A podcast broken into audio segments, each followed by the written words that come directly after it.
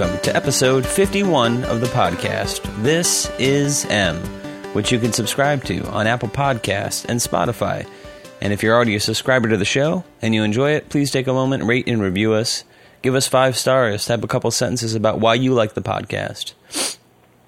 Excuse me. And if you can think of one person in your life who you think would like the show, send them your favorite episode. And uh, let's see if we can't grow this audience for the uh, the second half of our sojourn, our quest to 100 episodes. Uh, man, my voice feels pretty cash. I got a tall glass of water here, um, but I'm already feeling a bit of a frog in my throat. I don't know what is going on exactly, but I have not been sleeping well.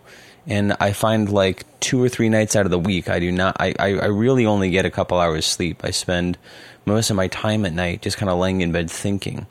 And in intervals, I'll kind of get up and try to do something to distract myself. And last night, that was uh, actually a couple things. I've been I've been reading a lot, um, and not just for school. I've been reading. Um, you know, I went on this whole phase where I went back to reading, you know, the Chinese philosophy stuff I love. And uh, for a while now, I've had this collection. There's a famous uh, translator of uh, the Chinese classics named named James Legge, who translated at the end of the 1800s, and he was one of the first uh, Americans. He was a, he was actually a, a Christian missionary to China. Uh, he was one of the first people to translate a lot of the classics of Chinese uh, philosophy and, and, history. And um, it's I don't want to say it's hard. It's not terribly hard, but it's terribly expensive sometimes to find um, uh, the complete collection of his translations. Uh, Dover has his Confucius and Mencius readily available, so you can find that pretty easily. Um, and the cool thing about these translations is, it has the Chinese also. So it has the original Chinese, his translation, and his copious notes. Uh, I would say his notes alone. It's almost like David Foster Wallace esque. They are usually two to three times the length of the actual text that he translated. And he also has uh, uh, usually his prologue alone is two or three times the length of the actual text he's translating. So, um, even though it's antiquated and it's written in kind of this stuffy, uh, the stuffy style of the 1800s, um, uh, it's it's pretty cool.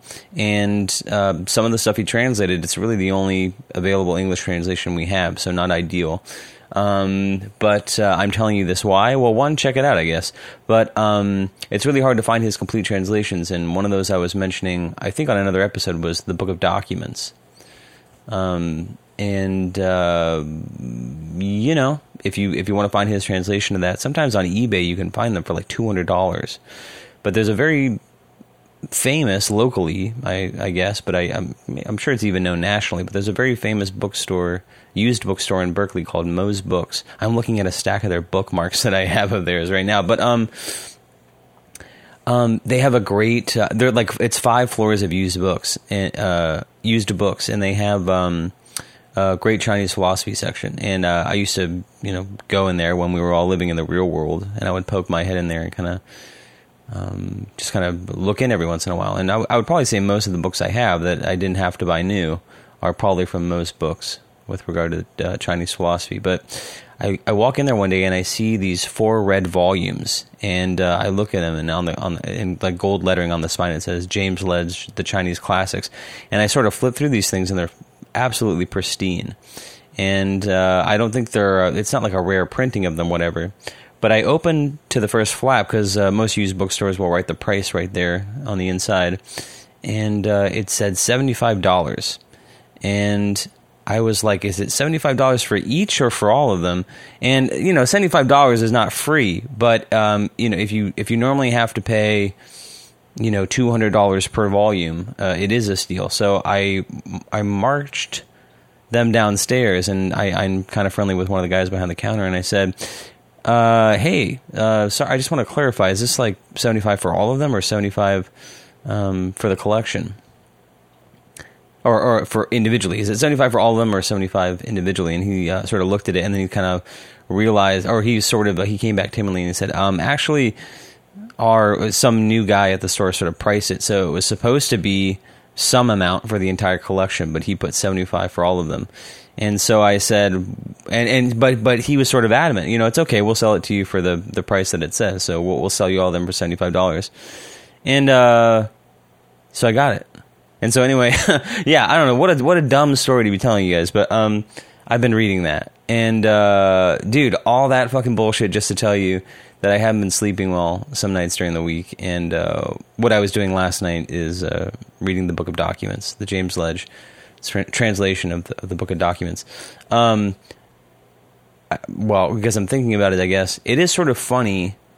You know, we're obviously living in. Uh, I think everyone feels this way, but I, obviously we're living in very uh, politically correct times. We're living in a time of social change, um, a, a consciousness raising period and it is funny when you go back to a to a book of the 1800s, and it just there's things that James Legge says in his notes and in his introductions that would just never fly today, and it's always sort of confused me because now I've read, you know, fair. I mean, I've read his Mencius, I've read his Confucius, um, and uh, it's it's sort of strange because he went to China as a Christian missionary, and on the one hand, you, we we can sort of surmise intellectually that he must have had a passion for uh, Chinese literature and Chinese philosophy, or, or, or and the language even to learn it, to spend as much time not only translating the works in front of him, but he he is he seems to have digested the entire literature surround uh, historical literature surrounding everything that he studies, which goes back two thousand years sometimes. Um, so on some level, we have to surmise that he that he has a love for these texts, but in his introduction, sometimes he speaks about the Chinese people and their beliefs which with such contempt. Um, he was a Christian missionary, and it's just funny when he doesn't seem to recognize the uh, uh, uh, what's the word when someone has uh, two conflicting beliefs? The cognitive dissonance. He doesn't seem to recognize the cognitive dissonance where he's, you know, he's uh, some of the Chinese texts like this this book of history talks about the the dynasties of ancient China, right? And and until you get to what's called the Zhou dynasty, there's no real historical record. So they're they're sort of mythological dynasties of kings, and in the records it talks about things like, oh, when so and so was born, uh, he had a fully developed man's face, and four dragons appeared on the mountain, and uh, you know, it, it, sort of interstitially in these sort of um, curse, uh, uh terse very short descriptions of the reigns of these emperors and kings, um, it'll say things like, "Oh, in such and such a year, uh, it rained um, uh, grain, or uh, uh, gold appeared on the mountain of whatever." And so, at one point, it says a man turned into a woman, and like a horse turned into a chicken, and all that sort of shit. And so, in his notes, he sort of scoffs at the uh, uh, sort of the intellect of the Chinese people that they would ever believe this stuff to be true. And yet, in his introduction, he's talking about the history of China itself, and he's talking about how the quote black haired people, which is how the Chinese refer to themselves in their ancient documents, um, how they could possibly have descended from the flood of Noah. It's just fucking unbelievable. And you just think, how can one person be so skeptical, rightfully, or I don't even know if skeptical is the word for it. Um, someone who can apply reason to you know the the text of the the Chinese, whether it's their historical or or sort of I don't know, religious is a strange word, but they're sort of spiritual texts, um, and yet believe every goddamn word of the Bible, and even says that he says you know there are things in the Bible that we can't question. Whew, very interesting as I'm reading this stuff, I can't help but note it in the margins sometimes. Very strange. Anyway, I don't know why you guys care about that, but uh, yeah. So I guess I'm just trying to say I spent most of my night last night, um, kind of reading, reading that. I also had a weird moment too, which um, I've been kind of thinking about this recently. Your boy, dude, he hasn't picked up a guitar or sung nearly this entire year. I mean, effectively not at all. Um, and, and, it's strange. Although I was, um, as I'm sort of pittering around last night, trying to kind of wear myself out with reading and hoping to go to to go to bed soon. At one point, I was in the bathroom and I was just kind of washing my face, and I did have this song idea come to me, and I spent like 45 minutes with my guitar. You know, and it's just like a little nugget of a song. and I, I'm not sure what I'm going to do with it necessarily, or when I'm going to find the time to actually write it. But it made me think of uh, David Lynch, and it came up in therapy. Um, I had sort of fallen into one of my reveries, and I was being quiet, and I was just sort of thinking. And my therapist, you know, she'll not let me sit silently for ten minutes sometimes if there's nothing to talk about. And to try to stimulate the conversation, at some point she'll ask me, you know, where are your thoughts going? And at that time, I was just thinking about David Lynch because I had seen something where he talks about inspiration is like fishing. You just kind of have to sit there sometimes. You, you have to show up. Actually, maybe we were talking about this actually another time, but you sort of have to show up and just sort of fish for ideas. And sometimes the big ideas are they're down deep, right? So you have to sit there for a long time. But if you kind of go through your life just kind of always fishing for ideas, as long as you have the wherewithal to write them down, you know, to sort of reel them in. You know, we all catch ideas all the time. And we all have the experience of having a great idea, and because we didn't write it down, we forget it, right? And then it's lost forever. Hell, I'm like the dude from Memento. I'll have phenomenally great ideas, or what I think are phenomenally great ideas. And if I don't write it down, in 30 seconds, it's going to be gone. And I'll even have that experience. I'll feel my mind get interrupted. I'll try to get back to my train of thought, that great idea that I had, and it's gone. So I'm not pretending like I have a system uh, like David Lynch or anything, but I've tried to be more mindful of those moments. That if I do have what feels like a moment of inspiration, that I write it down or I record it into my phone, like via my, my voice recordings. But I sat for like 45 minutes with my guitar in the middle of the night last night, just kind of thinking through some ideas. And for at least a couple hours, as I was then sort of like laying in bed, I don't know, I was overcome with this idea of like wanting to make you know, I've I've sort of hinted at this creative idea I've had for a while that I've sort of been too scared to really follow through with, but I guess I don't know. I love doing the podcast, and yet I don't know if it was. Um, well, I guess there's two things. There are times in the middle of the night where you can't sleep and you're sort of tossing and turning, and all the negative things that you think throughout your day sort of hit you harder than they would otherwise. And there have been times in my life, times in my life where in the middle of the night I'm just sort of laying in bed staring at the ceiling and I feel like every negative thought I've ever had about myself seems truer than it's ever felt. And it's sort of like being drunk or actually it's more like being high. Have you ever had a really trippy high where you're like smoking weed or whatever and you're sort of super cerebral, sometimes you enter this place in your mind where you feel like you see the world and everything around you and yourself or whatever, your paradigm shifts and you feel like you see the world in a completely new way. And it's usually kind of uh, illuminating. You know, you feel like the you actually feel that the inhibitions and the walls are down, and you you sort of feel like you see the world for you see the truth of the world, you see the truth of life and yourself, and sometimes you're like fucked up, and you think, I don't know how I'm going to go back to. How can I go back to living my life the same way, knowing what I know now, given this uh, creative or spiritual insight that I've had about the nature of the cosmos or whatever it is? And then you go to bed and you wake up and you go back to life as normal, right? Because you've sobered up. Um, I've never done psychedelics, but I assume it's it's sort of a similar thing. You know, people talk about having consciousness raising experiences when they do psychedelics. Um, but there is something comparable that is not drug induced, which for me is negative thinking sometimes. There are times where I'm laying in bed and I'm having trouble sleeping and I'm just kind of looking over uh, my life or the things that I'm contending with. Um, and it's like I really feel like I see I see the truth of myself. It's sort of that scene in Neverending Story where Atreyu hits the mirror gate where he has to, you know, uh, um, the guy describes it like most people see themselves and run screaming you know, it's like I look in the mirror, I see what's reflected back, and it's and it's like there are times where in the middle of the night I feel like I see myself clearer than I do in the day because during the day there are distractions, right? I go, I sort of get swept along in um, the requirements of the day, the routine of life. It's it's not noise pollution, but it's something like that, right? Like if you've ever been outside your house during the day, there's noise pollution. There's just the white noise of life that's happening all around, and you can't orchestrate it, it just is. But then at night, the noise of the city quiets down, and then something so silent, maybe a block or two away, becomes audible, right? It just, it's sort of, there's no, it sort of, there's no noise. to block it. Sometimes at night, there's that type of clarity of thinking, at least for me with negative thoughts.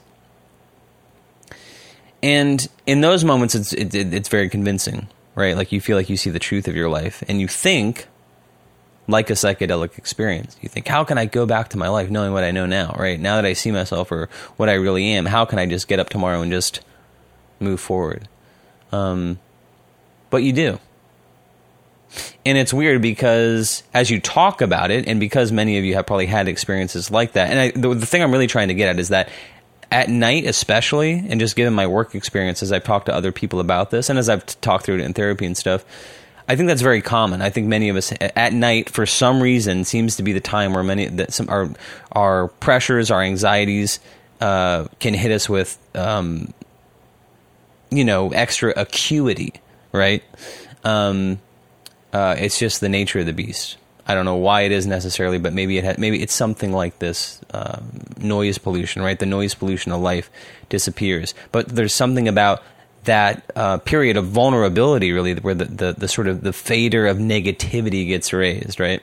So I don't know. We so many of us have this experience where we're sort of laying in bed in terror sometimes. Um, uh, not that last night was like that necessarily, or I should say, not that it was that, but it was something like that. It was something akin to that. I think I was just kind of feeling overwhelmed with the state of the world and um, creativity and there was something about this minor moment of inspiration where I don't know, I was just kind of reflecting on not making any music this year and many times feeling absolutely fucking okay with it.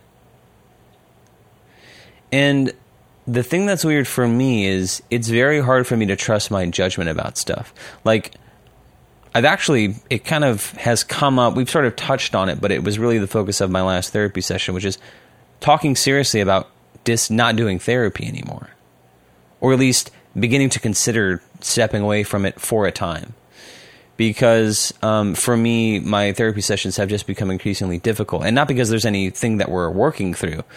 Um, there have been times where it's hard to show up because there's difficult things to talk about, and that was even the the impetus or whatever for uh, going two twice a week for a while, which ended up lasting three years. But you know, we were sort of working and talking through things that were important, and um, you know, we sort of tried going twice a week just to see, you know, because when you when you go to therapy, um, you can spend the first five or ten minutes just kind of catching up on the week, right? Talking about the, not that it's necessarily nonsense, but dude, it's like this podcast. You know, we sort of start and we sort of check in, and I give the introduction. I sort of wade through some ideas, but it t- it takes a while for for the you know the for the uh, the rubber to hit the road sometimes, um, to or even to get back to the good stuff. But if you're able to go twice a week, sometimes you leave on a note and without, you know, if it's only a day or two or three days between that and your next meeting, there's the opportunity to really kind of pick up where you left off.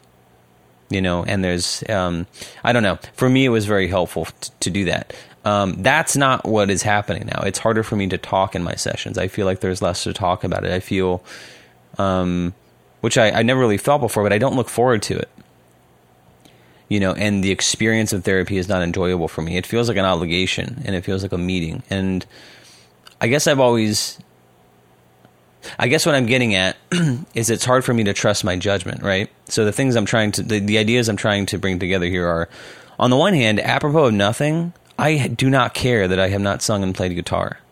I really don't. I, I just, it doesn't bother me. I'm in a different place in my life.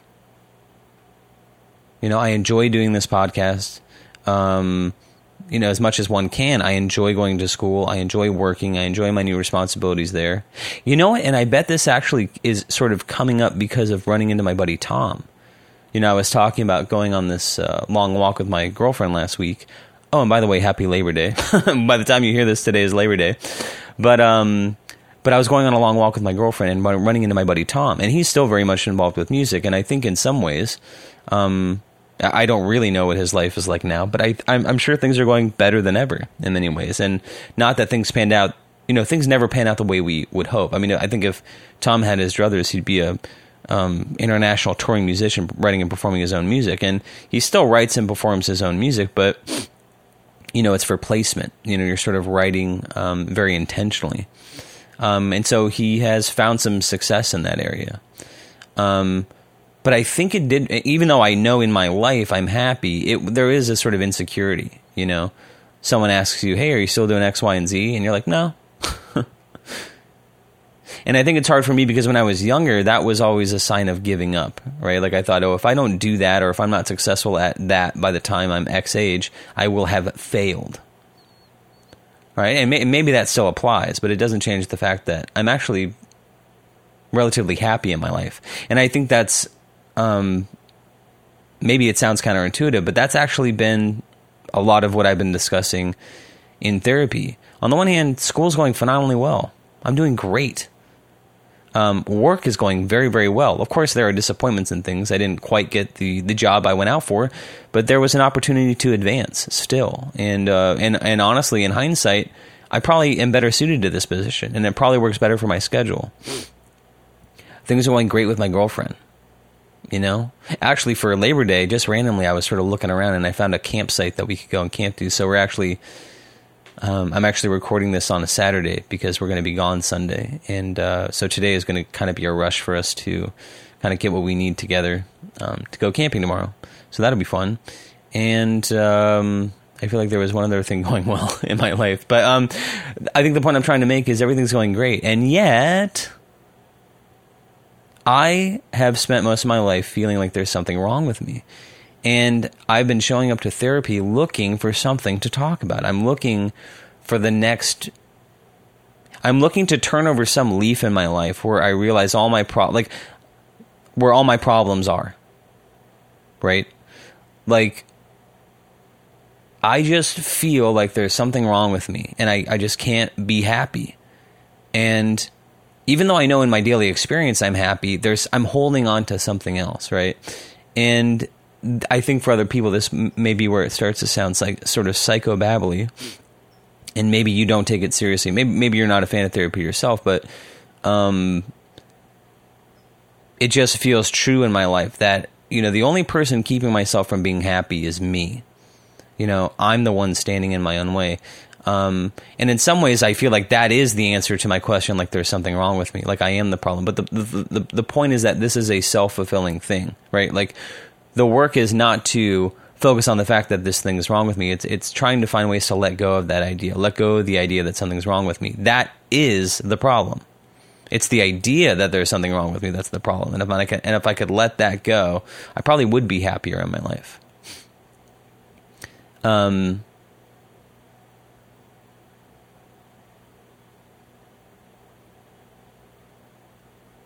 But yes, I'm trying to articulate this tension between knowing what makes me happy, but also looking to other people to tell me what I should be doing.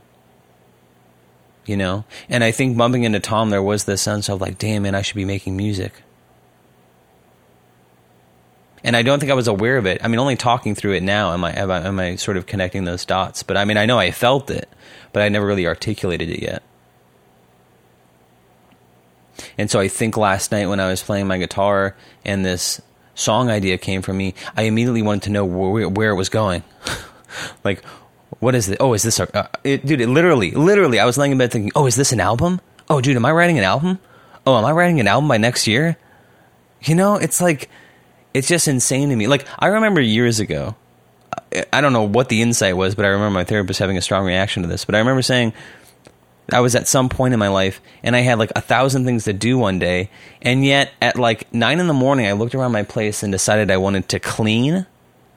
And by 10 o'clock that morning, my place was a fucking disaster, right?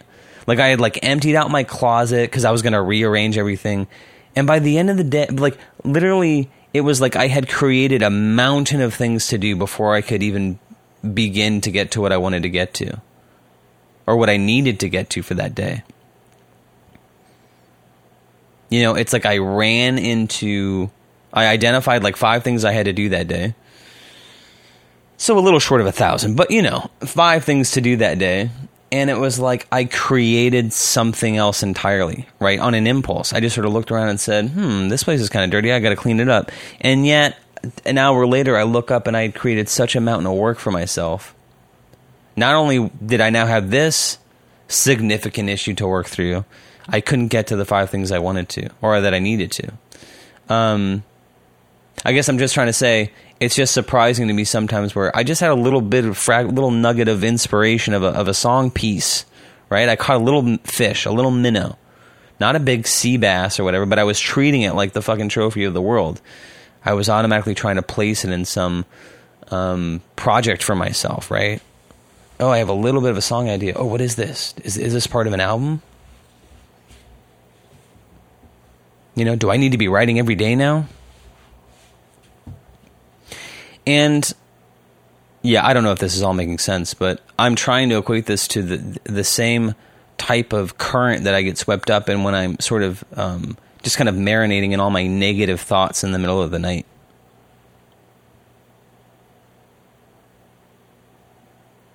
I think that current feels like productivity, right?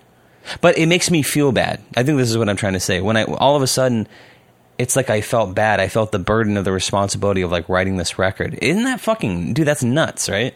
I just had a little bit of fragmentary like song idea, and yet it couldn't just. I don't know. I needed it to be part of something bigger. You know, I needed to somehow weave it into the drama of how I experienced myself and walking away from music. It it just became about something so much bigger than what it was, and um, I don't know. I think I don't know. I hope we all do that. I mean, even as I'm talking about it, I I, I think especially since we've just reached the the um um the uh, 50 episode mark, I've just I, you know I think about this podcast. I think about what it is. I think about um why people listen to it and what they get out of it, and you know, oh, god damn, dude, where the fuck do we go with this podcast? But um, I am a fan of Norm Macdonald, and um, I don't know if it's just you like things and so the internet just keeps showing it to you and so you think it's a trend but really it's just the algorithm showing you more of what it thinks you'll like uh, but i feel like norm macdonald for whatever reason recently has been raised to this kind of like folk hero um, but I, I saw a clip on youtube of him with uh, I, he's mentioned it a couple times but the one i'm thinking of in particular is with larry king and he was talking about letterman and he was comparing david letterman to bill maher and he said david letterman is funny Bill Maher wants people to think that he's smart. And and Norm Macdonald feels like that's what's standing in the way of Bill Maher being truly funny. Uh, he may happen to be funny at times, but the comedy is sort of tangential. Is that the right word? Is ancillary, maybe. The comedy, it sort of happens to be the case alongside Bill Maher really trying to, to demonstrate that he's smart. And I think he was even identifying that that is a trend in stand up comedy in general.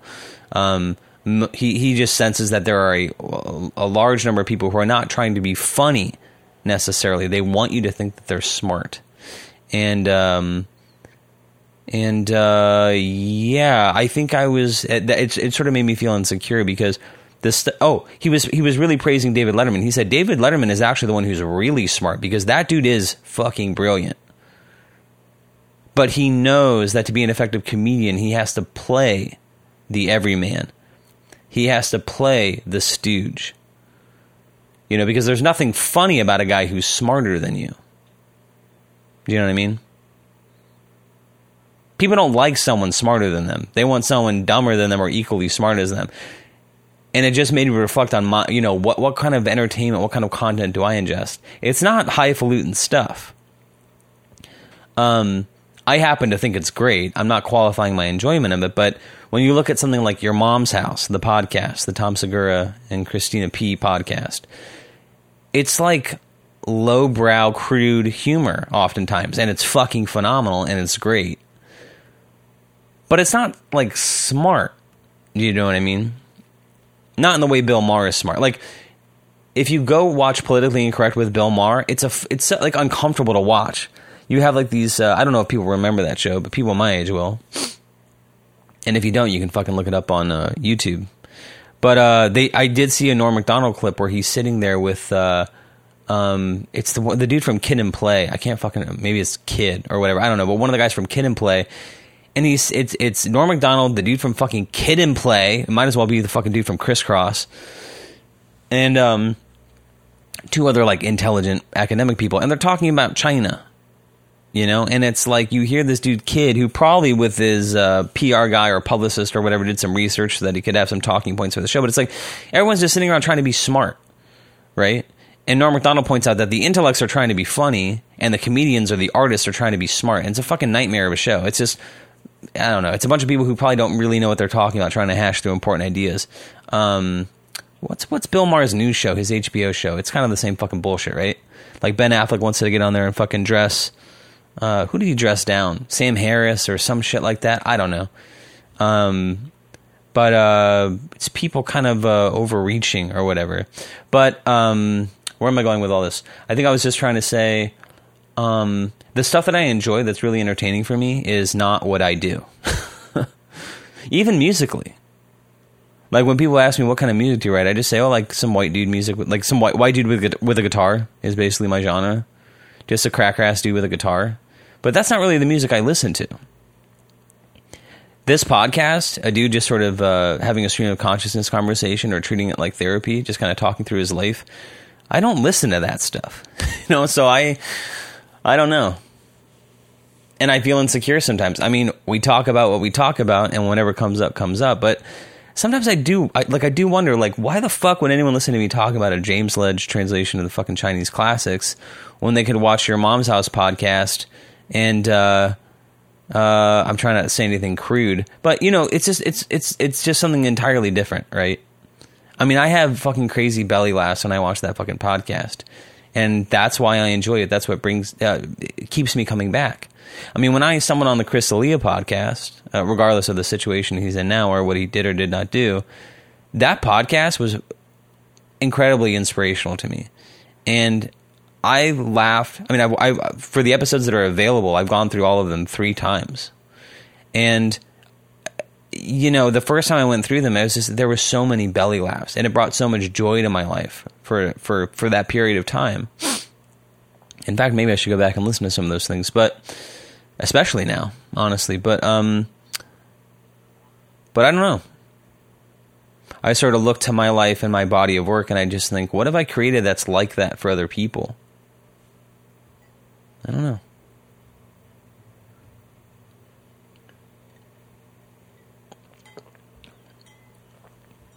You know, but I go back to this Taoistic idea of, you know, no unnecessary action, the concept of wu wei, which is usually it's usually translated as non-action.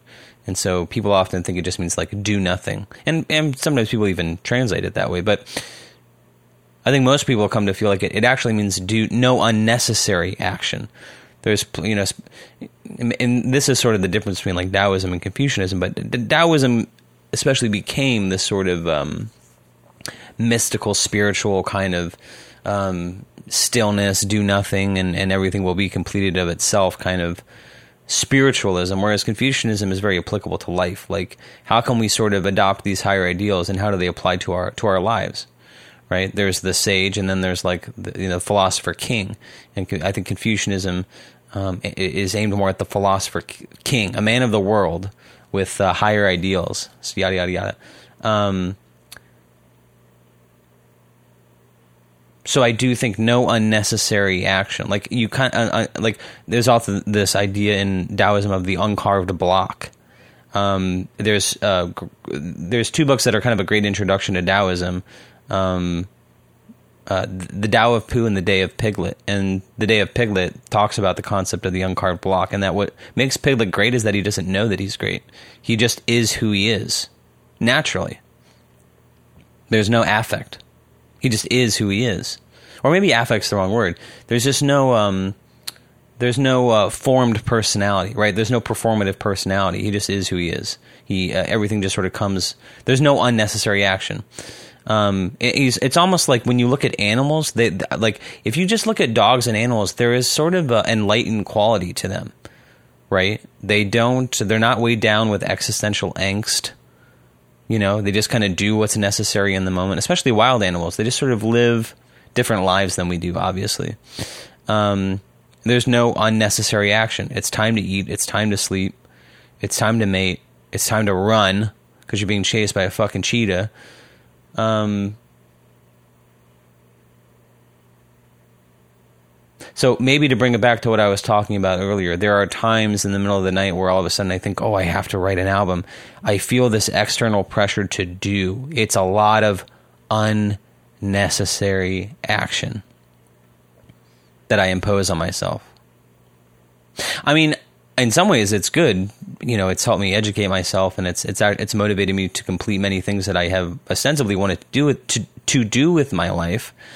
But there's something weird about a guy like myself who will decide, you know, okay, for this year I will only listen to Beethoven. And I will literally create a curriculum for myself and only listen to Beethoven for a year. Now, that's great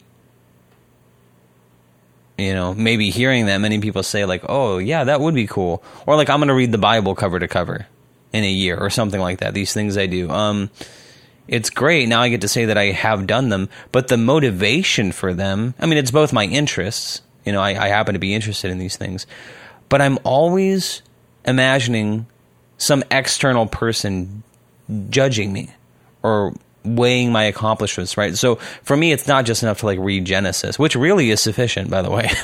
if you ever want to just check out the Bible, read Genesis. If you happen to like it, you can move forward, but prepare to get very bored very quickly. You know, Exodus is, uh, you know, it's sort of bookended by interesting things. It's a lot of fucking you know, describing this, you know, the fucking describing the tabernacle. Like people talk about, like in the Iliad, there's this like the, uh, a lot of people fucking like it's just insane. Like translators hate it. There's just like two pages where it just talks about all the horses that were on the ships, the uh, the Achaean ships to Troy, and you're like, oh Jesus Christ. Um, you know these dynasties of kings, like the Book of Kings. Numbers, Deuteronomy, Leviticus. These fucking books are tedious. But anyway, I digress. Um, I feel like there's going to be some sort of test. You know? So instead of just kind of being present in the moment, oh, there's a song idea. Oh, yeah, look, I caught a fish. I think, you know, where does this fit into my life? Is this a record? Automatically, I want to impose some project on myself. So, anyway, a lot of unnecessary action, like the cleaning. I have five things I need to do today. Um, to get through them effortlessly would have been an accomplishment. And yet I created something for myself. I created a lot of unnecessary action for myself to complicate things. And it felt maybe that's the that's the point too. It felt like the right thing to do, and yet it wasn't at all. It was the right thing for somebody else. In that moment where I decided I needed to clean, oh wow, holy shit, man. In that like my place was fucking fine for me, right? Like I'm looking around my place right now and it's not clean. But I guess it's good for me, right? Because I'm living in it. I'm, this is how I live. But what I live with all the time is is it clean enough for someone else? When I was sitting in that moment thinking, damn, I should clean my place, I'm sure I was imagining someone coming in and seeing my place. Not that I was expecting anyone, but it was like I, I imagined some external expectation that someone else would have looking at my life or my place. I was cleaning it for somebody else. I wasn't cleaning it for me. Literally, I was cleaning it for somebody else. And so, in those moments at night where I, I feel like I f- feel the weight of my life, I'm imagining someone else. And yet, when I live my life, I'm doing what I'm doing for myself and I'm happy.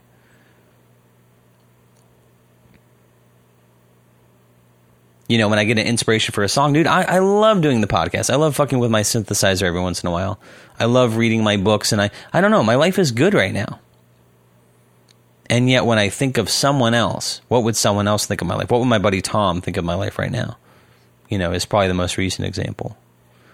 Um, you know, for many of you, if you start therapy, it's going to be your parents, right? Like most of us live um, whether we think we do or not, our parents obviously have a profound influence on how we see ourselves. What they want for us is often more formative than what we want for ourselves. Teasing that out is, is really a, a life's work for many people, but um,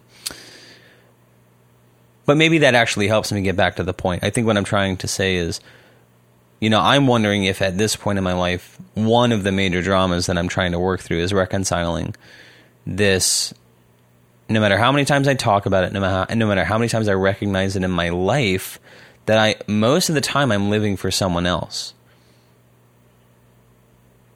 You know, I'm I'm living as if I'm being observed. And maybe that's good. On you know I think it's it's not either or it hap- it, it's good in that I feel accountable to myself. Right? Like I don't know uh, I know Chinese philosophy talks about this as well but I'm sure it's you know um, articulated. I was going to say named but uh, that's actually another fucking topic about these liberal buzzwords. Everyone's saying named now. Oh thank you for naming that. Nobody says just the no it can't just be say oh thanks for saying that. Oh thank you for naming that. Oh Jesus Christ people Anyway, that's a whole other fucking topic. I don't want to get sidetracked with that. But um yeah, living for someone else. Yeah, I don't know. See, that's why you got to write things down, folks. The minute you get sidetracked, you can fucking lose everything.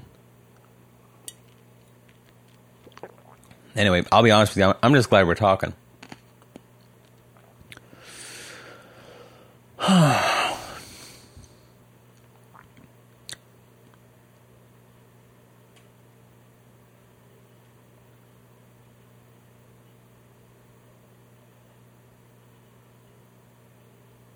as I'm falling into a reverie here and I'm being silent, on the one hand, I'm thinking, oh, well, let's just let it be silent for a second. And of course, I hear I have the fan in my bathroom going. So I'm sure this entire episode, there may have been some, you might hear some, we call it uh, floor noise, some bass hum that may be present in this episode that's not present in others. Maybe not too audible, but if you're listening with headphones, you might be able to hear it. Here, listen and see if you can hear this.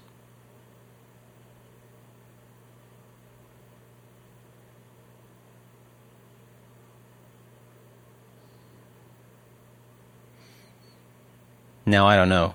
If you want extra credit, go compare that with another moment of silence in another podcast episode and see if the two sound the same. All right, man.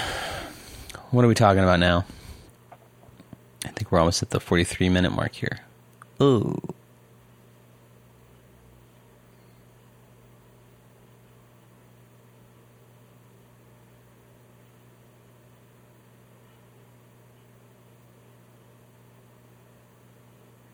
Yeah. Leaving therapy, though, that's a scary prospect for me.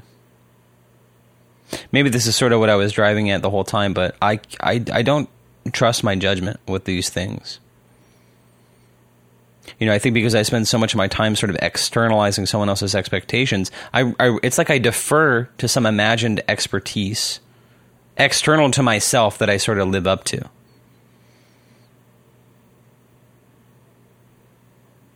You know, it's not enough to just listen to Beethoven. I have to listen to Beethoven for one year because I'm imagining some kind of text test, right? There's some sort of externalized expert to myself who is going to uh, judge me, um, test me, um, and that really applies to every aspect of my life, like even my relationship. My girlfriend is the expert of our relationship. And in some ways, I've even talked about it in therapy this way. Like, I will just do whatever my girlfriend tells me to do in terms of our relationship. Like, when my girlfriend decides it's time for us to get married, I'm going to marry her because I trust her judgment. I don't trust my own.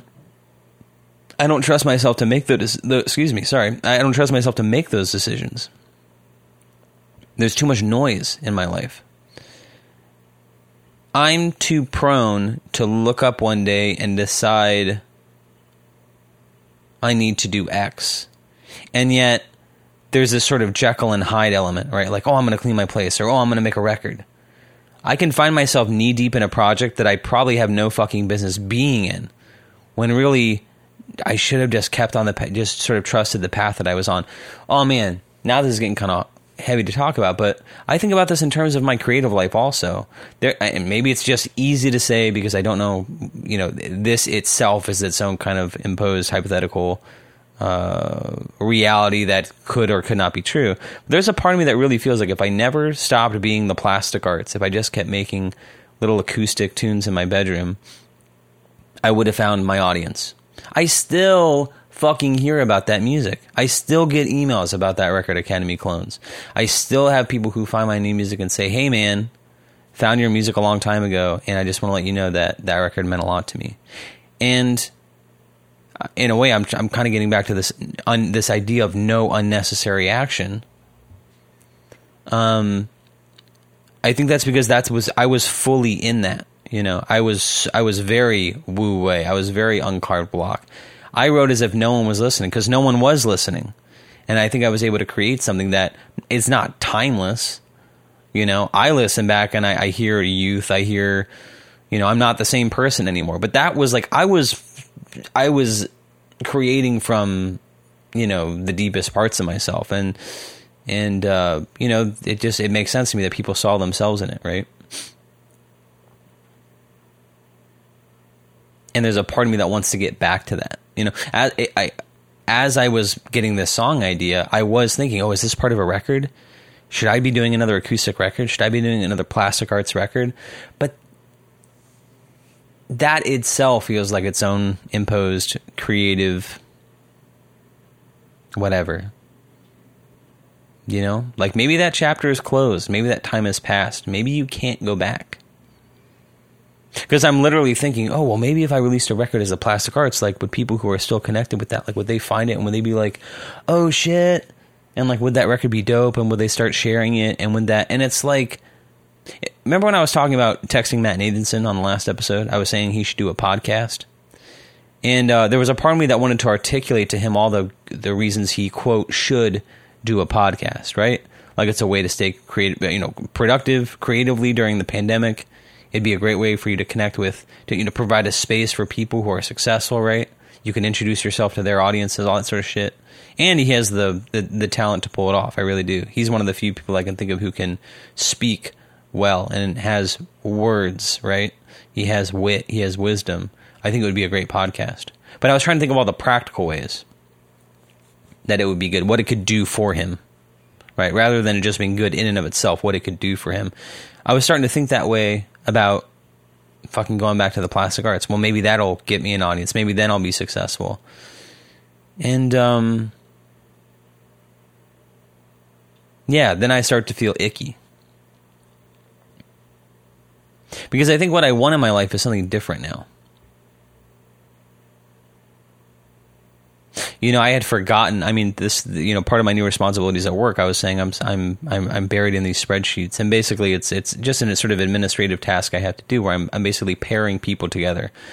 I have two separate groups who are giving me their availability, these very specific availabilities, and I'm having to pair like 65 people together you know and it's just a fucking jigsaw right that you're trying to trying to piece together but spending all that time in Google Docs and spreadsheets and like and, sh- and email.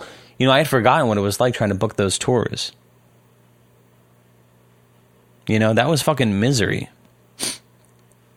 You know, everything I was doing in the service of being successful was fucking misery. And not that, you know, enjoying things is is is like the the rubric for what you should do, right? Like there's plenty of things in life we have to do that are fucking awful. You know, like my therapist said, look, if I didn't have to invoice anybody for the rest of my life, I'd be a fucking happier person. She didn't cuss. I'm, I'm, I'm putting those words in her mouth. But you know, there's all there's things we have to do that we don't enjoy. But I've always this is a this is a separate idea, I think. But I've always felt like, and not not that everyone does this, but I've always felt like I could make my life if I was discriminating and if I was smart and if I worked on myself hard enough, I would make the right decision in the right moments, right? Like I may sort of fumble around my life like Pinocchio, like, oh, I'm just trying to be a real boy, making mistakes over here and but I always felt like if I if I was if I was still sort of tuned in the right frequency, that at the right moments I would make the right decisions. And I think historically well, there's well, I was gonna say historically I think I have done that you know, I think at critical junctures in my life, I think I have made the right decision. Um, whether it's it's time to move to the Bay Area, or it's time to force yourself to get on stage, or it's time to start writing music, or it's time to quit music, it's time to go back to school. Talking to my girlfriend to me is one of the fucking perfect moments. I had spent like a year and a half going out all the time, meeting people, uh, being a bit of a fucking barfly, because I knew there was going to come a time where I needed to be brave.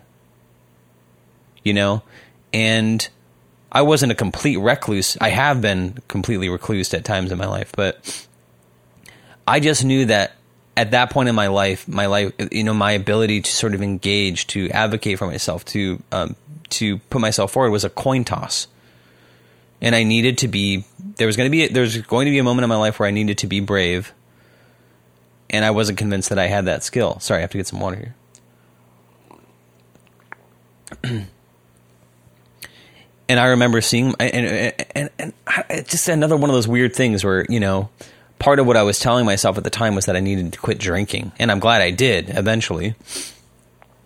But maybe there's a season for that too. Maybe there's a season for just kind of letting yourself drink. Anyway, I don't want to advocate that for other people. I'm just talking about myself. But you know, part of me even meeting my girlfriend was give surrendering to this desire to have a beer. You know, the the quote right thing to do. The externalized exp- expert would have told me to go home. Like you should go home. You should go to bed. You should not be drinking.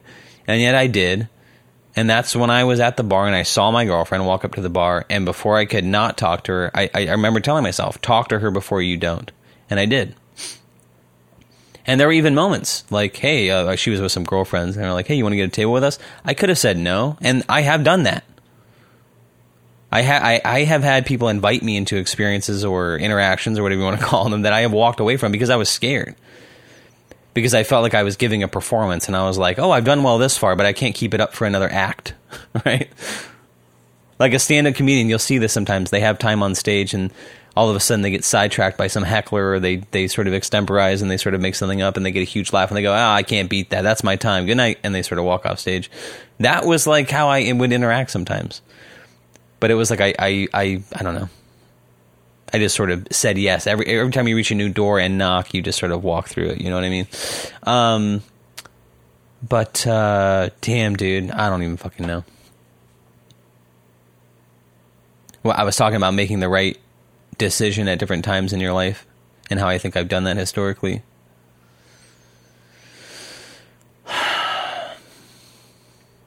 I guess I've always thought that if I worked on myself hard enough that I could make my life what it was supposed to be. I could I could make my life into something that was happy. And not that life is perfect, but I I have always felt like I will marry the right person. You know, I can make a lot of mistakes in my life, but I'm going to marry the right person um, I'm going to find the right job. Right? Um,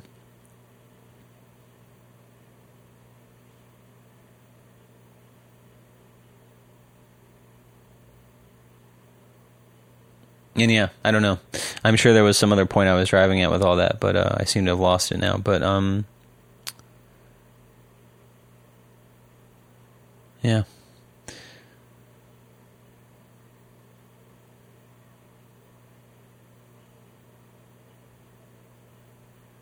I guess at this point, though, I, I think what I'm just trying to say is that it's hard for me to trust my judgment, right? I sort of defer to someone else's experience. And when I talk to my therapist about wanting to quit therapy, it scares me that my therapist is willing to trust my judgment about the situation. Like, I'm fully expecting my therapist to be secretively feeling like, well, this is going to be a fucking nightmare, right? Like, uh, this guy's going to be running back to me in like six months or whatever. Like I feel like I am fucked up. You know, and when I say to my therapist, "No, I'm thinking about taking a break," you know, I'm sure I, I am assuming that she goes, huh, "Well, we know what this is about." Like I'm I'm literally feeling like, well, it's probably, you know what it probably is. It's probably that. I mean, I go through my life feeling like so many people are like um, strangers to themselves, and I know we don't see people in their private moments, but there are some people, and unfortunately we can never see ourselves so maybe we fucking look the same way to other people. But i just mean there are some people who seem so far detached from who they really are. Like they are really living in someone else's clothes. Like they're kind of like that kid wearing their dad's you know like there i just feel like there are some people who are so deep in it in the delusion in the whatever in the web that i feel like i've been spending 10 years of my life in therapy trying to unweave. Um that in some ways you don't trust their judgment. Like those people, you know, not that everyone's the same, but it's like, look, you really have to tease out who you are and what you want. And otherwise, most people do look up at like the end of their 30s after graduating college and starting their career and saying, damn, I'm living for someone else. I'm living for my parents. I'm doing what I'm, quote, supposed to be doing, but I'm not doing what I want for myself. Um, you know, people get married like fucking right after high school. It's fucking crazy, right? And of course, they look up at 30 and say, what the fuck? Who, who am I married to? Anyway, I, I literally feel my thoughts like I feel like they're being sh- like put through a prism right now, and now my my thinking is sort of scattering into areas I wasn't even int- intending it to. So I don't know that there's a, uh, and also as I'm looking at the time, it's like 55 minutes. I have thought seriously recently about reducing the podcast to 50 minutes, five zero, because especially lately I have felt, you know, maybe 50 minutes like therapy is doable. You know, maybe therapy is 50 minutes for a reason. If an hour 10 was the perfect time to be talking, maybe that would be a good thing. And part of me wants to keep pushing it because so many of the podcasts that I like are, you know, like Your Mom's House, like two hours, you know, or, uh, yeah, most, most podcasts are sort of long form. But maybe for this kind of monologue, kind of one person thing, maybe shorter is better, you know? Because right now I'm looking and I'm like, uh, I got about five minutes of filler to give you folks. in some ways, I don't know. I'm really trying to put a pin in everything I've been talking about so far. Um, yeah, I don't know. It's been scary to stand at what might be the end of therapy for now and trust myself that that's okay. And maybe that sounds stupid to you. Maybe that sounds like, well, that's a fucking silly thing to be fucking working through. But, um, I don't know. It feels important to me because I think it speaks to this idea that you know I just I don't trust my judgment about stuff. I assume that there's some. I, I assume that the you know I was talking about this Jekyll and Hyde aspect of my what I think is part of my personality, and I assume that I assume that Hyde, the bad part of me, is sort of steering the wheel sometimes of my decision making process. And yet, my therapist seems to trust my judgment you know, keeps daring me to sort of consider seriously, like maybe there's nothing wrong with you. Not that you're perfect, but maybe this thing that you think is so wrong with you, maybe just doesn't exist. Maybe it's your belief that it exists. That's the problem. Whew. Fucking crazy stuff, man.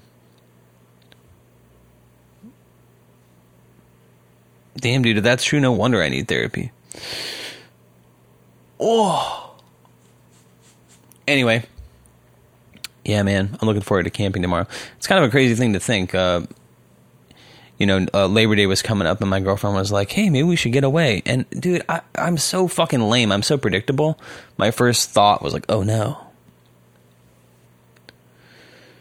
Let me just stay in my hole. Let me cower in my hovel. But anyway, man, we're going camping. So happy Labor Day to you. Uh, if you're listening this on Monday when it comes out, it is Labor Day. I hope you're doing something fun. I hope I hope you're, um, you know, taking care of yourselves. I hope. Uh, I don't know. In some ways, I feel like the reality of the situation we're in politically is becoming more and more apparent to me. Um, I don't know. Something new is percolating. I think we all feel it. I think the protests have increased. I think uh, the civilian death uh, the sort of factional civilian death that we're experiencing is on the rise, and um, I don't know. I think as we're going into this election, I think we're all scared a little bit, and and I don't want to be all doom and gloom, but I just feel something new percolating in the air, and um, yeah, I think a lot of us are just concerned. One that Trump's going to go for another four years, but also. uh, that he's not going to want to leave and what that's going to look like. Uh, so I, I, don't know. Anyway, hey, let's end on that fucking dark, uh, ominous note. Um, if you haven't already subscribed to the podcast, you can on Apple Podcasts and Spotify. Um, and if you've been listening for a while, actually, f- fuck it. If you're listening to this podcast at all, rate and review us. Give us a five star review.